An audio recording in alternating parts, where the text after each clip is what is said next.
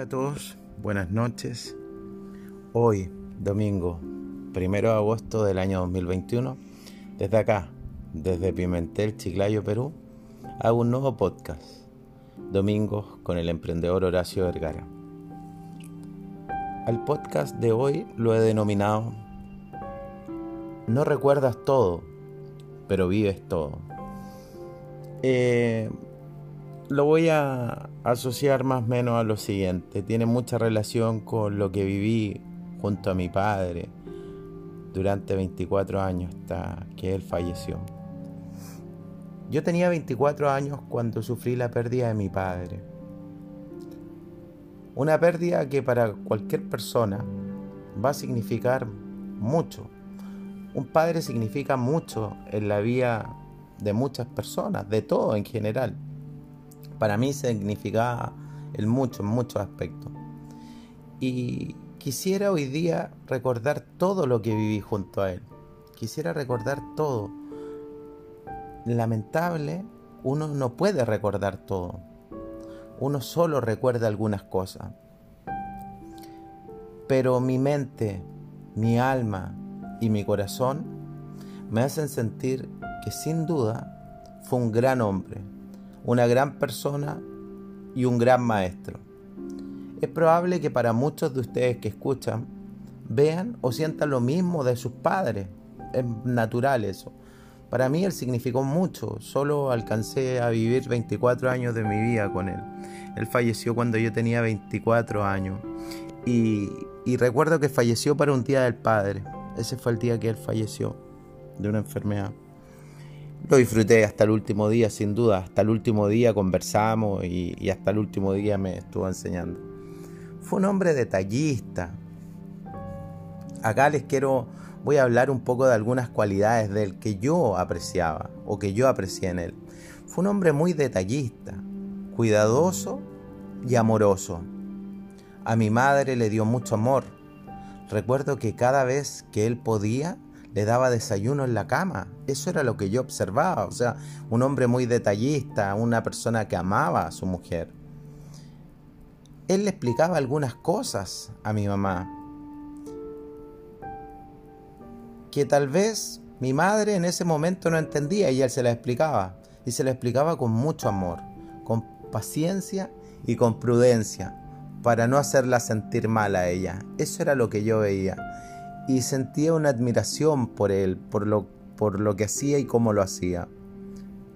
Otro aspecto que hoy día recuerdo de él, porque como decía en un comienzo, que es de lo que trata el podcast de hoy, no recuerdas todo, pero vives todo.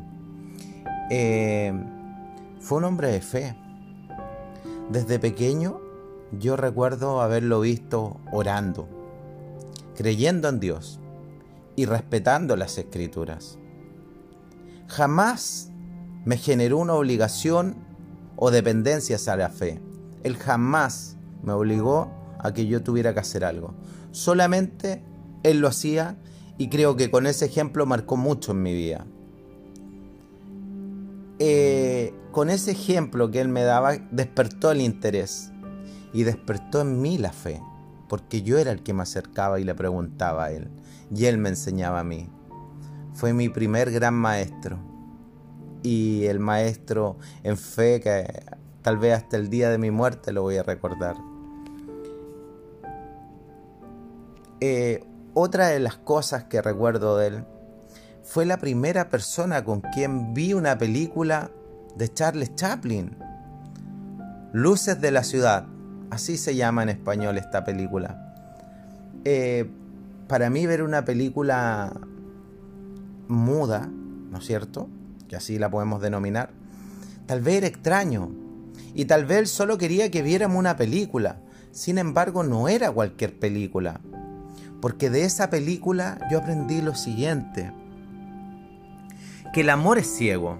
Porque acá eh, Charles Chaplin se enamora de una florista y que esta florista era ciega. Y, él se enamora de esta florista por lo que ella le hacía sentir. Y la florista se enamora de él por lo que él también le hacía sentir. Y la florista en, cierto aspecto pensaba que él era un millonario. Ella pensaba que él era un millonario. Eh, y acá aparece otra historia que se entrelaza en, esta película Luces de la Ciudad. Eh, Charles Chaplin, que se llamaba Charlotte como personaje, encuentra una amistad. Y, esta amistad era un poco especial porque él se hace amigo eh, de un millonario que además de hacerse amigo le salva la vida. Y este millonario era adicto al alcohol. Eh, sin embargo, cuando él estaba alcoholizado, Charles Chaplin, Charlotte, el personaje, era su amigo. Pero cuando él estaba sobrio, no lo reconocía, o sea, no sentía que era su amigo, no, no, jamás lo vio como amigo. Y acá hay una lección muy importante. Cuando la amistad es verdadera se mantendrá en el tiempo y en las diversas circunstancias. Porque acá nos dábamos cuenta que era una amistad que estaba asociada a un interés de parte de esta persona millonaria porque Charles Chaplin lo consentía de alguna forma, lo contenía y había un interés de una persona. Eh, y cuando él estaba sobrio, no recurría a esta amistad. Bueno, la trama de la película nos muestra que Charlotte logra tener un romance con esta vendedora de flores y se da cuenta que a ella le iban a embargar su casa porque él, él recibió una carta que le había llegado a la casa y necesitaba dinero para pagar esa, esa deuda. Y Charlotte, Charles Chaplin, no, no, tenía empleo y empieza a trabajar en diversas cosas. Trabaja hasta de boxeador. Por ahí hay una, él muestra que la diversidad de oficios que tuvo que tomar. Él le consigue mil dólares a este millonario que se los consigue cuando él estaba borracho, que era su amigo, y, él se los presta. Con eso eh, pudo pagar la, la deuda para que no le embargaran la casa y además Charlotte, Charles Chaplin, le opera la vista para que ella recuperara la vista. Recupera la vista y ¿qué ocurre posterior a eso? El millonario que le había prestado estos mil dólares lo, demanda porque le dice que él le había robado la plata, cosa que era absolutamente falsa porque él se lo había prestado. Finalmente Charles Chaplin termina preso, eh, después recupera su libertad y va a buscar a la florista que ya tenía un local y triunfa el amor. El amor, al igual que el podcast de la semana pasada, el amor siempre va a triunfar por sobre todas las cosas. Eh, Charles Chaplin me mostró muchas cosas en, en, esta película que la sigo recordando, Luces de la Ciudad. Eh, es una película que tal vez yo nunca hubiera visto si no hubiera sido por mi padre. Y hoy día con el paso de los años, que ya tengo 45 años cuando hago este podcast y quiero comentar un poco lo que él me hizo ver, creo que sin duda,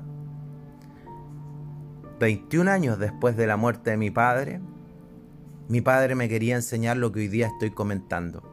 La importancia de la amistad verdadera, la importancia del amor ciego y que el amor siempre va a triunfar sobre todas las circunstancias. Son lindos los recuerdos. Los recuerdos para cualquier persona son hermosos.